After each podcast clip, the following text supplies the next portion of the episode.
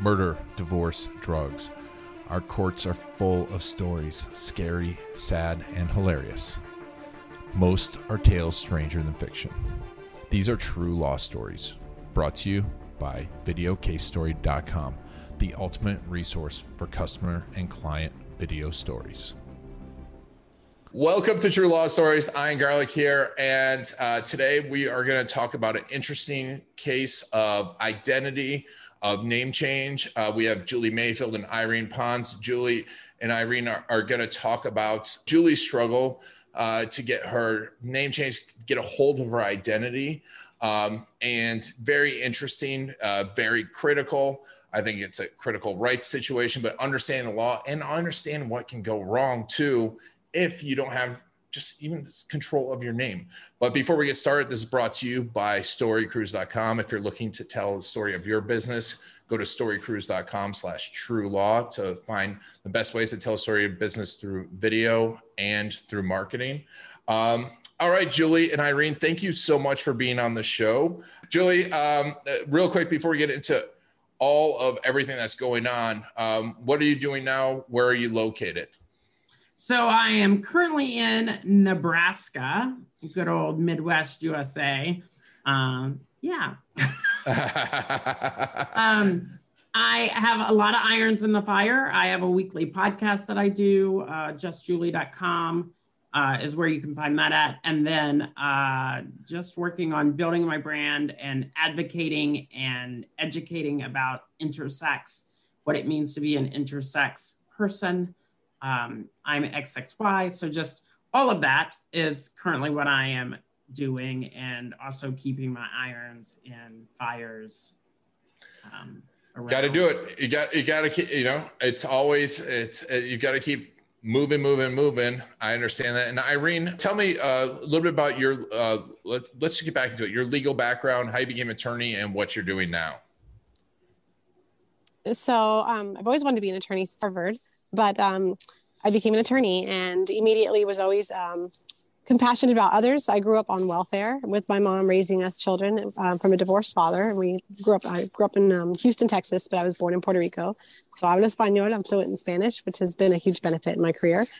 Um, and then graduated law school and got a job working at a at a firm doing um, family law stuff. And um, from there, started teaching uh, at the same time and then teaching became my full-time gig because i loved it so much. And what do you love about you know being an attorney now and teaching law? I love the fact that i can give back to others and that um, you know i'm empathetic and i have a compassionate heart. And i always i never wanted to be super wealthy um, as an attorney. And i know i never will be. My goal was always to be able to help others and so I see that through the eyes of my students who are so excited about the opportunities to be able to make change in the world. And um, their growth throughout the classes from the beginning of semester to the end, when they finally have those aha moments of, wow, this is something I really want to do. And this is, you know, what I can do to help others. And so um, that's what touches me on those levels and why I continue to do what I do. That's fantastic. And, you know, before we get in more deeper into Juleigh's story, I just want to know, you know, what do you feel like when we hear a story like this what are people's misconceptions about the law and the way the legal system works especially for people that are un, underprivileged or come from a less chance you know from a less of a background I think to some it feels like it's an unobtainable goal. And so, me growing up on welfare and not having those opportunities and having to pay for everything, I want to show them that perseverance pays off and that anything that you want to do, you can do.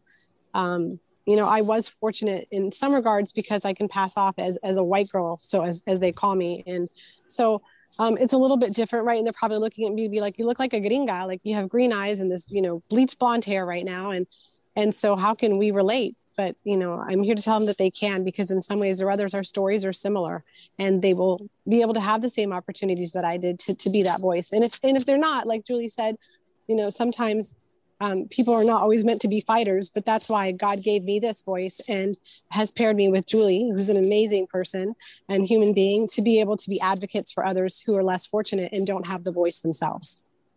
Awesome. Awesome. I think it's awesome that in uh, knowing her for as many years as I've known her and knowing her family, because her whole family worked at Disney when we were at Disney. And we talked earlier about being a part of a 384 family, and we're all still in touch today. And, and her family was so much a part of that when I was at Disney too. But uh, when you think about the roles that she was able to play at Disney and you understand her heart, it's almost like we are predestined right? That our lives are predestined because she's always been that person. And even I think sometimes she talked about, I was laughing when she was talking about being perceived as a white girl because I thought, boy, if they knew you used to be friends with Mary Poppins, like that would be funny. But when you think of that character and you think of the heart and the fight that was in that character, and that's very much a part of who she is even today, I think I think our life does move in succession. And I think that the things we've gotten to do in our past are absolutely predicated on who we're going to be sometimes in the future. So, explain to everyone what intersex means and how it occurs and what it means to someone's life.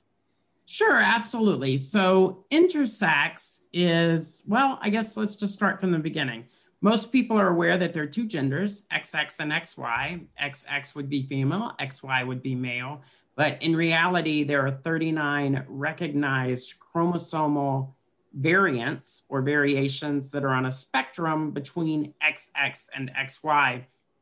Those variations oftentimes mean that you weren't born with enough sex characteristics to be one gender or the other. You are often a conglomeration of both genders. Uh, that does not mean that you necessarily have both sex organs on the outside of your body. It has more to do with your genetic tissue and your chromosomal makeup. Um, but anything that's on that spectrum would be included now under the medical umbrella term of intersex. And roughly um, in the US, how many estimated intersex people are, are there out there?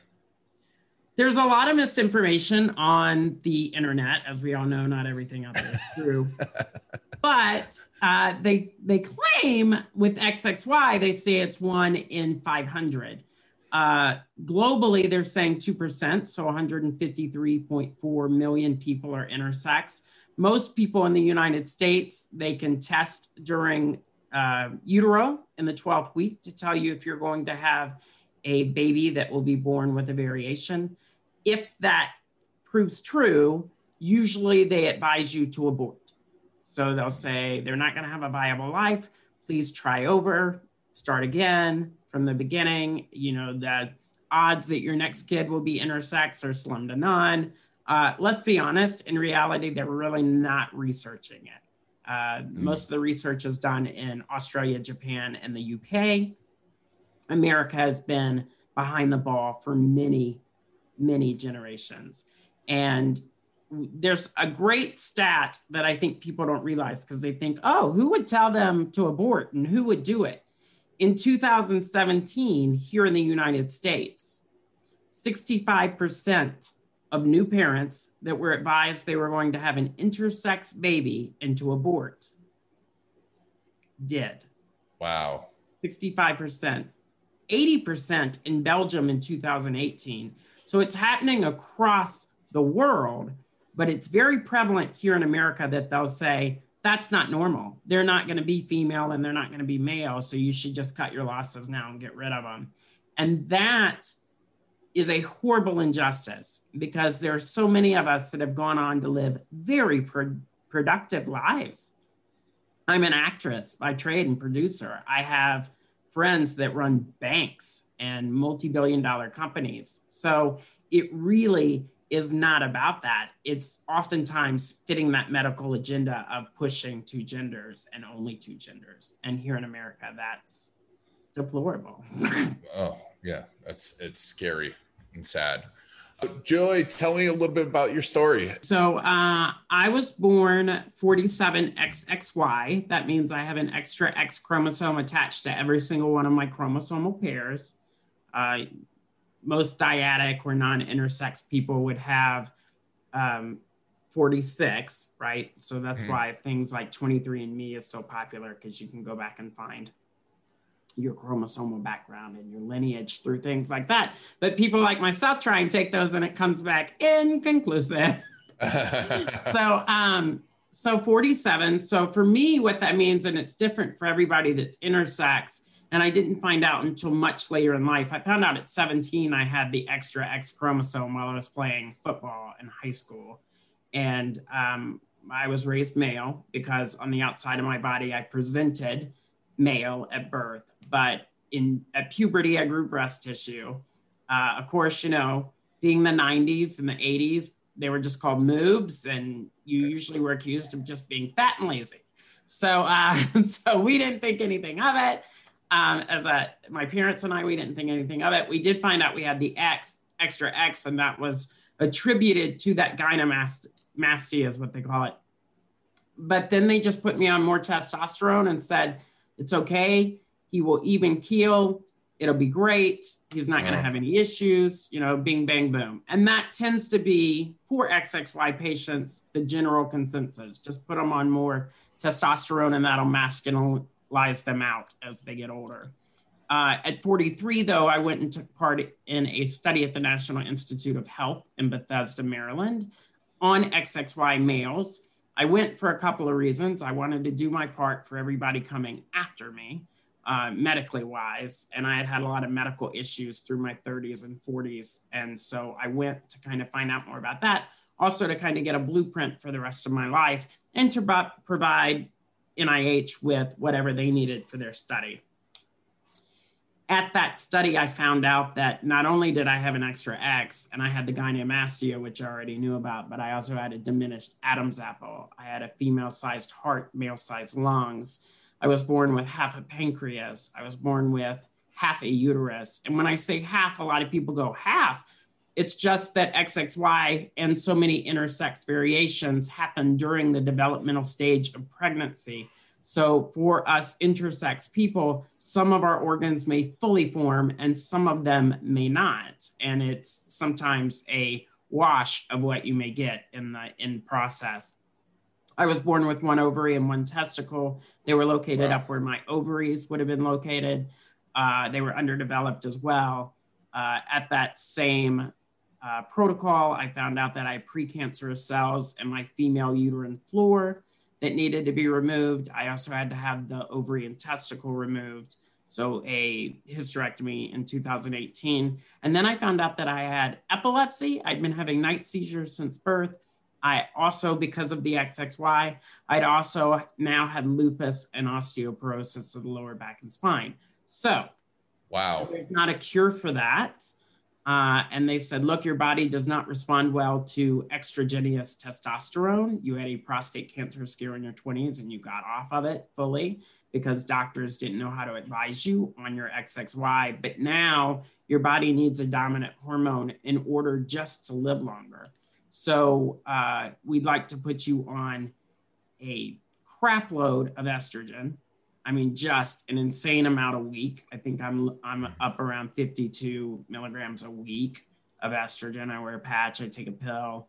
Um, so much fun stuff. And then I said that's going to cause a full transition, and they said yes, it will. It'll cause a full transition to your female end of your spectrum, but we feel like if you don't do this, you'll be dead by 48. Ugh.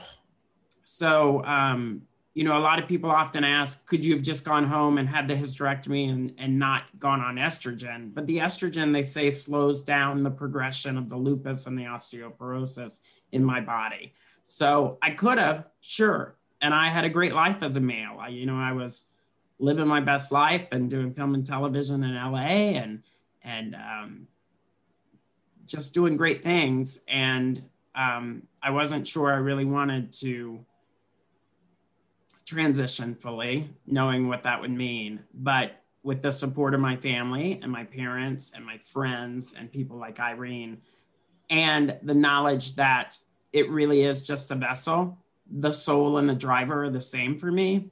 And for everybody, I think this really is just a vessel. So, with that knowledge and my strong faith, um, I said, sure, let's do it. And I told somebody the other day, had they have come to me and said, look, you have to drink this vial and it's going to turn you into a chihuahua, but you'll have an extended life, I would be on your show today as a chihuahua. Like for me, it was more about just living longer and having a better quality of life and being able to go on and advocate for the intersex community at large and for XXYs like myself. Wow. That's a heck of a story. I'm sorry. I mean, obviously you've, you've come out positive, but that's, that's a lot of health issues. A lot. Uh, wow. Yeah. Any one of those two things. Toes. I lost two toes in the process. What? But hey, you get to wear cuter shoes. that I mean, at least you're finding the positive. That's amazing. Irene, when did you all first meet? How how when did Juleigh first come to you? Tell me a little bit about that. So I actually met her at Disney. We were both Disney characters at the Magic Kingdom. And um, so we have a long history to get together doing parades and shows and, and dressing up. And um, we have always remained friends on Facebook. We have a big family. We call it Department 384 and we're all connected even though we're miles apart from each other and unable to see each other we just stay in each other's lives and she had posted something about a name change and so i private messaged her and i said you know i can help you with this and juleigh's like well i don't have any money like i i can't afford to hire your services and you know have you help me with this and i was like no i'll, I'll do it for free so um, that's how we kind of rekindled to be able to help her. And I said, Do you mind if I use my UCF class and my students to help me do this as a project? And it'll, it'll be an experience for them to learn. And um, she was like, Absolutely. This is great, an opportunity. And so, with my class at UCF, we drafted a petition for a name change and we filed it with the court. And that's kind of where our story, you know, re, began and our, our reemerged, reemerged with her getting her name changed. And I was absolutely on board because education and everything is key. You know, if we don't educate, we don't teach, then perceptions can't be changed, which is a whole part of my advocacy platform. And when she said that to me, my brother's an attorney in Tampa. Uh, I'm I'm very familiar with law, and so I was like, yeah, let's do this. They need a practical case, absolutely. I could use the help. So Absolutely. I, I, think my one prerequisite was I said, let's not turn this into a year long project. I was like, I got things to do, but but it didn't. It didn't take that long at all. And that was kind of the beginning was the name change. And then we went right into, I feel like within a few months, we went right into filing um, and looking into changing the gender aspects. Once I tried to initially go to Alabama and get the proper paperwork changed. But that led to some case law in Florida and some great things with their students. So it's just been a great union with UCF. And uh, so you, you started with a name change, right? And um, I, at what point, Juleigh, in your journey was this happening? So I had 2018 was the initial NIH protocol, and things happened really fast after that. I want to say this was the summer of 2019. So it was really important for me because I started to audition again as Juleigh, and I needed my documentation to match. You know, I needed my I 9 to match, and I needed to be able to go in and be like, I'm auditioning for the role of blah, blah, blah. And oh, by the way, my tax information still has my boy name on so um, I needed to change all that, but I just needed, even my genetic counselor at the time said, you need to pick a name pretty soon and people need to start calling you that. He's like, I know you don't care if people call you by your original name, which I don't. Um, a lot of people in the trans community will call it a dead name. Uh, it's not dead to me. He's still very much a part of me. I was born both. I have felt split my whole life. Uh, so Bradford's always been and continues to be a part of who I am. But I did, as I was going out into the world and trying to rebrand and recreate everything, I did need to go ahead and commit to Juleigh.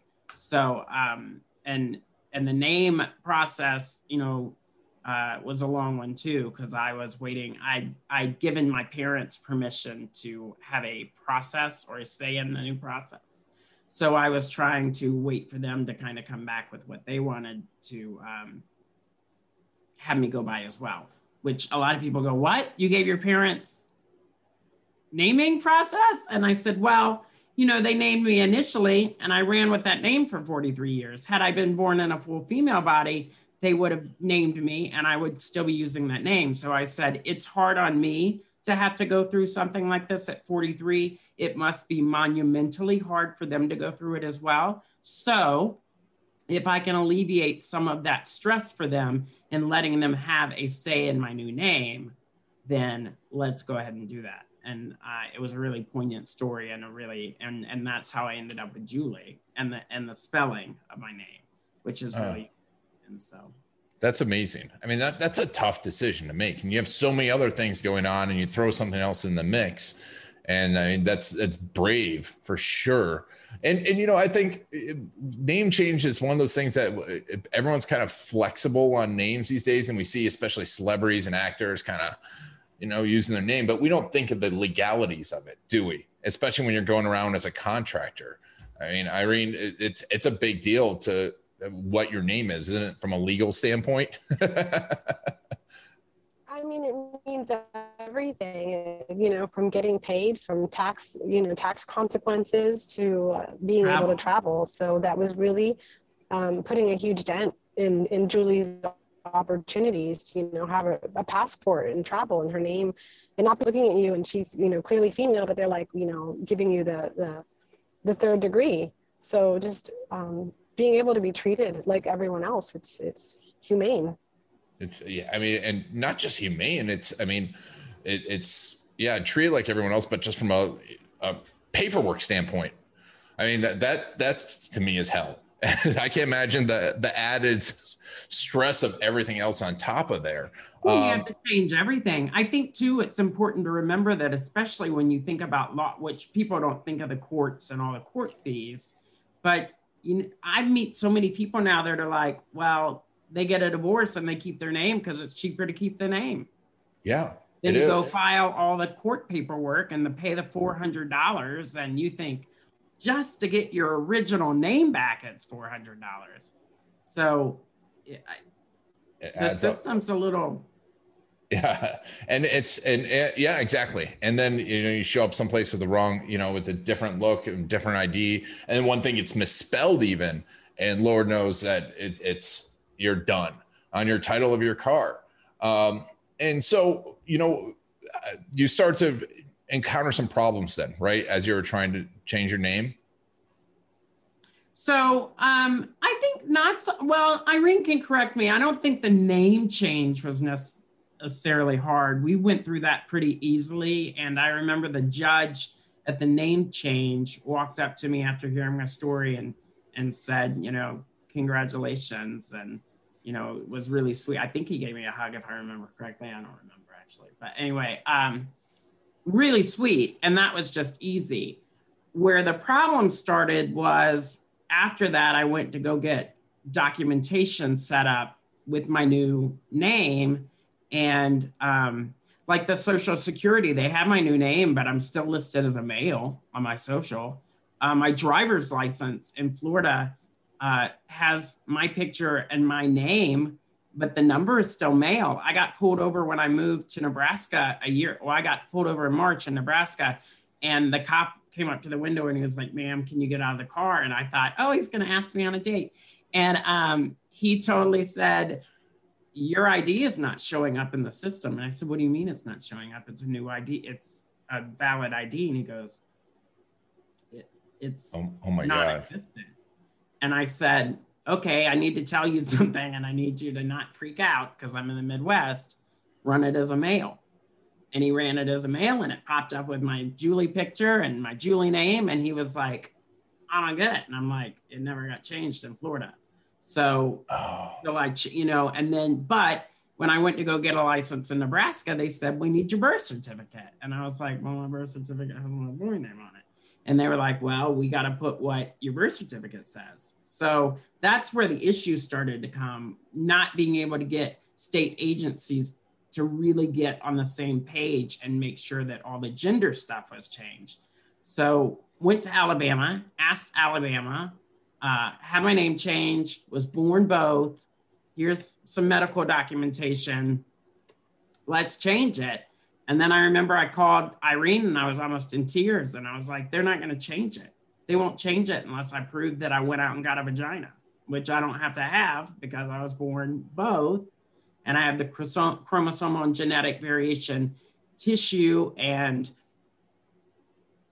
everything else to prove that I was born both. So at that point in time, she said, Well, let's figure it out. And I'll let her continue at this point with what we did next in Florida.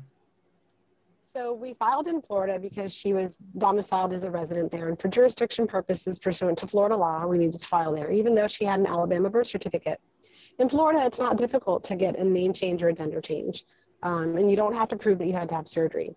But under the guise of, um, you know, ha- having the law behind us, we looked at the the, the supremacy clause and the full faith and credit clause and said, well, according to the full faith and credit clause, if we can get a court order from a court in Florida saying that you got your gender, gender changed, we can then hypothetically take that over to Alabama, tell a judge in Alabama, we have a court order from Florida, you need to honor it pursuant to the Constitution of the United States, and then they have to change her gender. But that didn't happen. What? They still want proof. What happened? well, so I submitted, we had a certified copy of the judgment for her gender, which was done in Miami by another attorney um, affiliated in this group, Elizabeth Schwartz, who's just picked up the case pro bono as well and was helping Juleigh. And she was able to get that gender change done. When we submitted the certified copy of her gender change and her name change to the Alabama Vital Statistics Office, they sent us a letter saying that she's absolutely not going to be approved for it because she has to provide a letter from a doctor that says that she's undergone uh, surgery um, for her gender change. Wow. And so is now, how does that work? I mean, not the gender change. I get that, that how that works. And if someone wants to figure that out, they can do some other searches. What I'm saying is, you know, now we've got this conflict, right, between two states and one state saying no this is how it is another state saying this is how it is. What, you know is it up to federal law? Where how does how does that get figured out? So that's going to be the next step. yeah so right now um, we are looking for an attorney in alabama we've spoken to one attorney and he's trying to find someone to help us take on this case for juleigh's fight um, and that'll be crucial the issue is that the county that she is from is a very conservative county and um, if we file in that county, it will be rejected. And so ideally, we do need to take it to the Supreme Court on a federal level to be able to fight this so that she has an opportunity to then have her, her gender changed. Um, there is some recent precedent with another case that just came through. Um, and that particular judge did allow a gender change to occur without the necessity of having that, that letter. So it, it's it's a great time for Juleigh to be able to get this as an advocate for herself. Um, but we just need to get the right team, and so that's that's what we're doing now is trying to find that attorney that can help us. And you know, when you're fi- quote unquote looking for the right team, you know what quality, what is the legal, what legal standard are you looking for? I mean, is this contract? Is this litigation? What is this? This is LGBTQ rights. It's constitutional. Um, so it would be a constitutional attorney or someone that's an ally of the LGBTQ community, but it's it's it's activism, it's rights, human rights. Yeah, and you know, and and to that point, I think a lot of people think of the whole identifying aspect of it as simply as people wanting to switch back and forth and back and forth. And um, you know, Juleigh, how do you feel like you know how what are your feelings? I mean obviously you feel you have the right to this which you know i agree too. It's like you're it's genetics. But you know how do you feel about how do you go about changing people's minds about this? You know i worked on orlando's pride board uh, through 2020 through covid and and it was one of the best experiences i had and i was able to really kind of reach into the proverbial cookie jar of so many different lifestyles and life and and human aspect and stories. And we really are just all human. You know, mm-hmm. I even mm-hmm. said it when I worked at Pride. I would love in 30 or 40 years to just have a parade and a huge festival each year where we all come together as people and say, Oh my God, you didn't die last year. Hooray! yes. Uh, that would be great. You know, just celebrating human life and quit breaking everything down. And, and that's not to say I don't support my own community. I do. I just, as a human, that would be great some of the things I've learned is, you know, over in the UK, you're born and you get a number and it goes into a computer system and it's fairly easy to maneuver around that number whenever you need things throughout your life. Here in America, it all comes down to that piece of pa- a piece of paper that they charge you 28 bucks for to get a copy of when you lose it. But it's a piece of paper. And I think yeah. what a racket sometimes because I have to have that piece of paper to get a house loan. I need it to get credit. I need it to establish who I am. I you almost need it for every your passport. And I'm like, a piece of paper. Yeah. And I guess where the importance lies is because of the ramifications of what that paper means or, or what you have to use it for in your life. I just, there's so many other people behind me or around me that don't have the strength that I have and don't have the resources I've been able to obtain. And it's probably a lot harder for them. They're certainly scared, and it would be great, not just for me, but if it get taken care of where people don't have this fear. You know, growing up, we used to all learn when you watch things like Sesame Street that you were supposed to know the people in your neighborhood and you were supposed to trust them on every level. And I think that is missing sorely in today's society. I think people are afraid to, to go and say, Can you help me do this? Can you help me change this? I am struggling with getting what I need to be able to live a complete and quality filled life. And so for me, yes, it's about just getting my birth certificate changed. And people are like, oh, are you getting an X for intersex? And I'm like, no, I'm trying to fly under the radar. I don't need to get anything that says I'm not female because, I, you know, my conspiracy theories in my head think they're going to round us all up in a couple of years and say, get rid of them, ship them off to Cuba. And I just think, no, I just want my birth certificate to say female because that's what I am now in this form. I am female but I would like to make it easier for everybody that comes after me. You know, one of my sister's favorite quotes is from Rumi, and I love it. And it says, Make the world better than how you found it. And I feel like that's very important, you know, just to let's all make it better. So when we leave, it's easier for the people behind us. And some of the ways that we can do that is by just making things as easy as a name change or a gender change or correcting your paperwork to honor who you are. That's that just seems really easy to me. And and i sometimes i struggle that there's a struggle. Yeah it, it, it's sad it's tough and I, I i empathize with you but let's take the flip you know i, I always like because law it's about two sides. Um and so from a legal standpoint irene is there any reason for someone like Juleigh not to be able to do this easily? Is there any reason at all? Like, are we missing something that's like, besides, I mean, yes, legally, I'm, I'm not saying someone's more, someone else's morals, someone else's opinions about Juleigh's uh, status, but legally, you know, are we protecting some, some other part of the law? Are we protecting some, something else by doing this, by preventing?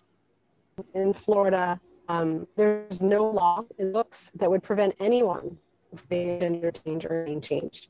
Nothing for transsexual, for XXY. Um, so what we're running into is mindsets and politics, unfortunately. And the judge, the initial judge that we went um, in front of for her gender change in Orlando, um, actually in Kissimmee, denied it. And he was up for reelection that year. Um, I don't know his political affiliation, but I feel like that had a huge play in it. Um, I wrote a very strong memo of law, which is public record based on um, the history in Florida as it pertains to gender changes. And um, there's no controlling authority, which means there's no Supreme Court case that says you cannot do this. When there weren't and, any intersex courses, there weren't any really intersex cases either in Florida. Right? No, no. Yeah, there's been no precedent. Yep, no precedent has been really set. And so there was no reason that he couldn't do it, which is why we kind of had to go down to Miami to another judge that was um, uh, more open and had already been granting these pretty liberally and go in front of them to be able to do it. That's uh, yeah, and um, you know where you know if you, if it goes to the Supreme Court, where do you see this going? How where where do you see the battle going? Where do you see the the, the bumps along the way? Um, I think the biggest is the education and recognition. The bumps along the way is trying to find somebody who's willing to take this case that isn't scared to fight all the way up and that understands the important implications of setting a precedent for the LGBTQ community and for anyone that's intersex like Juleigh. I think the intersex, I mean, I think the LGBTQ is a huge part of it because we are the I in that acronym. But I think just for intersex people alone, even some that don't even recognize being a part of that community, it's just huge for intersex. Uh, I think what a lot of people don't know is I get a lot of pushback on TikTok and other platforms. They'll say, oh, it's rare, it's rare. And I'm like, really? It's not so rare. You know, it's 2% of the world's global population. So that means 153.4 million people currently are intersex. Wow. And that's just the 2% that have survived unnecessary surgeries at birth and not being aborted because they tell you in the 12th week of gestation, if you find out that you're going to have a chromosomally variant kid, that you should abort it and try again. So that 2%, and people do, you know, people do.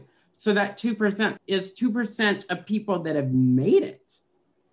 So if you really think about it, it's a lot more than 2%. But yes.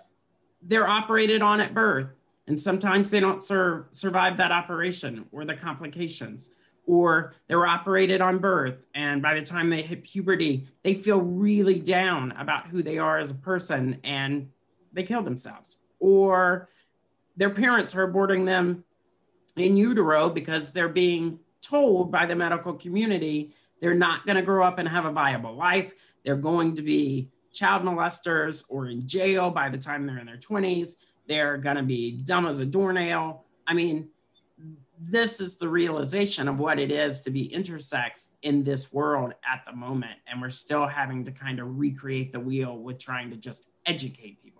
So I think on a whole, this would be huge just to change perceptions, but also there's going to be pushback because there's still people that follow that whole notion that they're just two genders. Uh, that whole binary spectrum people don't believe in. And there's a lot, and when people are fearful, that's when you see hate come out, and that's mm-hmm. when you see um, pushback. So the law obviously you like you said in florida really it's it's open is there anything preventing on the federal level preventing juleigh from the official getting everything officially done no not on the federal level either there's there's no laws um, about this in particular. So there's nothing to prevent her from doing this. It's just the old, the old constitution. You know, men and women get married, and each state has, you know, um, just different rules, and, and some states allow gay marriage and others don't and so it's kind of a case by case basis and alabama is one of those it's you know old southern state uh, more conservative values and so we, we have to tackle it one one state at a time uh, yeah, it's it's I mean it's tough work, um, and it's it's tough uh, to put yourself out there, Juleigh. And I, you know, and I very very much respect you for doing this. Um, you know, getting out there legally too. What does you know legally? What what does this do to you and the rest of your life? You know, because it must be disrupting the rest of your life.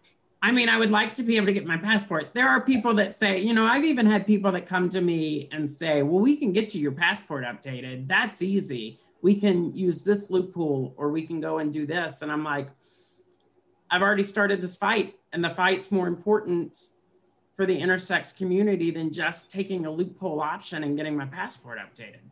But I would like to get some things taken care of and done. I'd like to be able to possibly get married in the future. And when I go to fill out my, what do they call it, application to get married, I'd like to be able to put down my female birth certificate.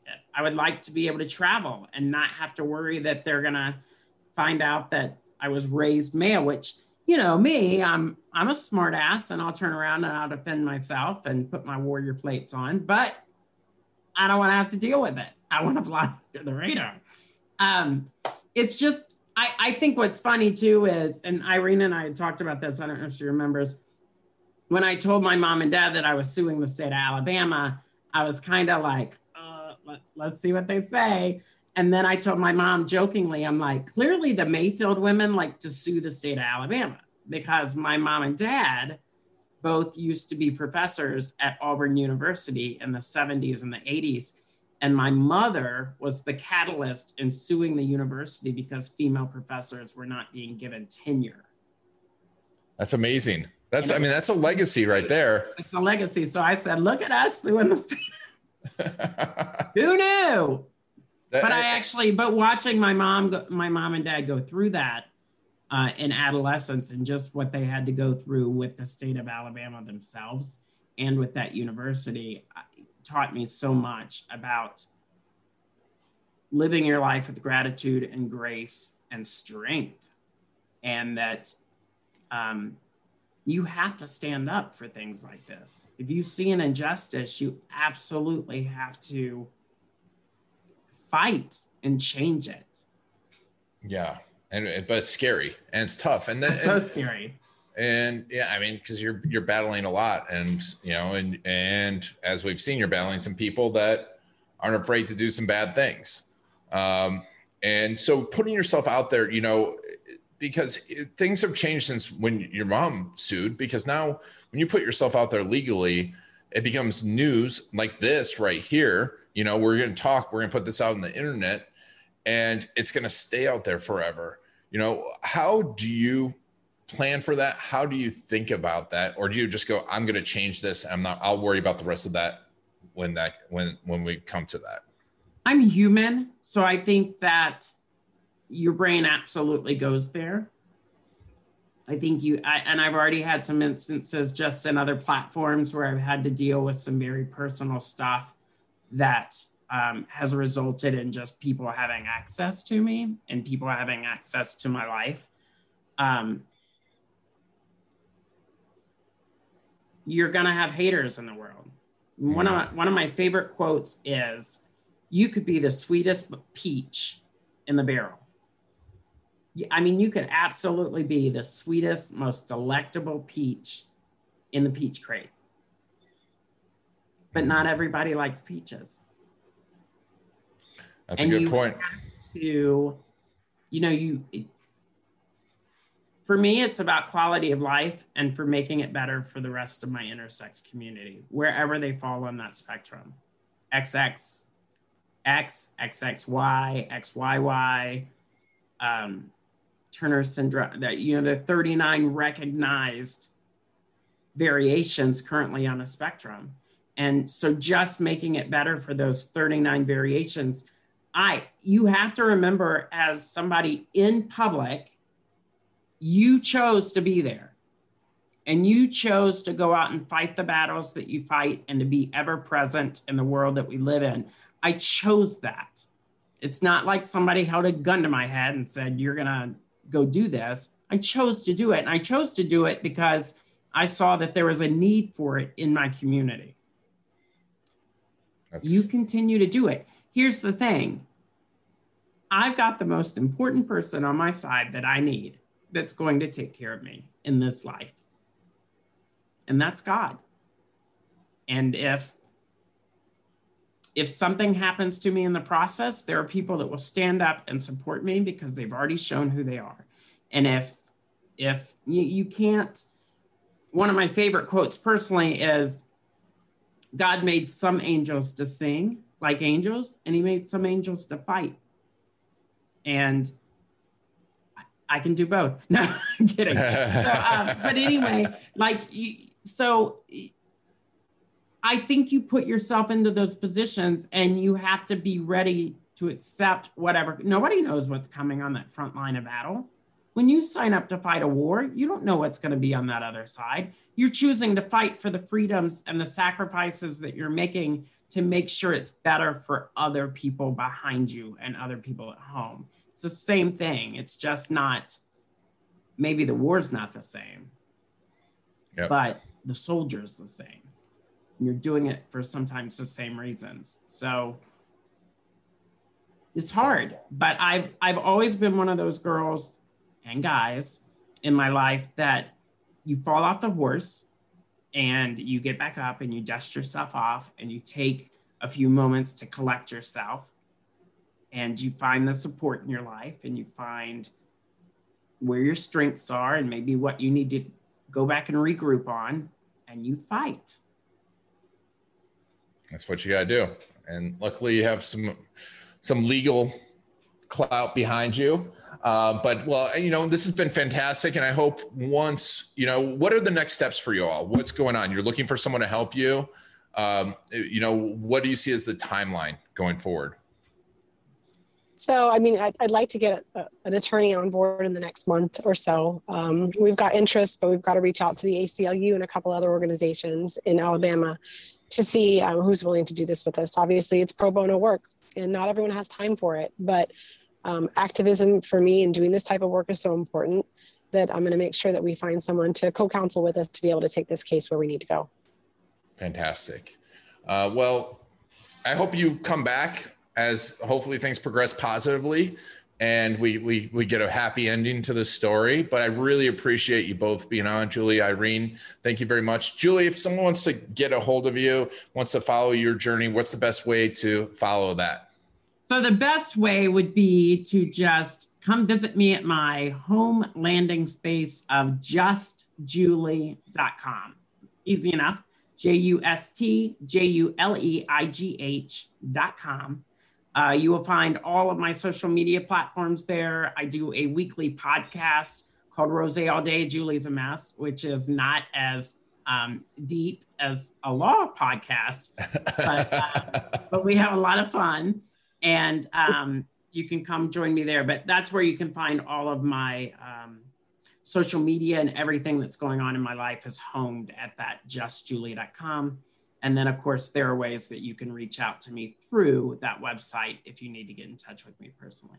Awesome. And we'll put that, if you're watching this on YouTube, the link will be below. If you're listening on podcast, the link will be in the show notes. And Irene, tell me a little bit about if someone wants to work with you, someone wants to come take one of your classes, how what's the best way to get in touch with you? Absolutely. So my email is irene.pons, P-O-N-S at ucf.edu. That's the best way to get a hold of me um, and to try and work and collaborate. If you want to take classes at UCF, just shoot me an email. We can uh, talk you through it in the application process of our awesome legal studies program. Awesome. Awesome. Well, thank you all for both for being on True Law Stories. I really appreciate it. Thank you for having us. And thanks for having us. It's been a pleasure and hopefully talk to you soon. And thank you all for joining Juleigh, Irene, and I. I'm Ian Garlic, and this has been True Law Stories. True Law Stories has been brought to you by VideoCaseStory.com. Testimonials stink. No one wants to watch a testimonial or read a case study. You need video case stories for your business. Go to VideoCaseStory.com to learn more.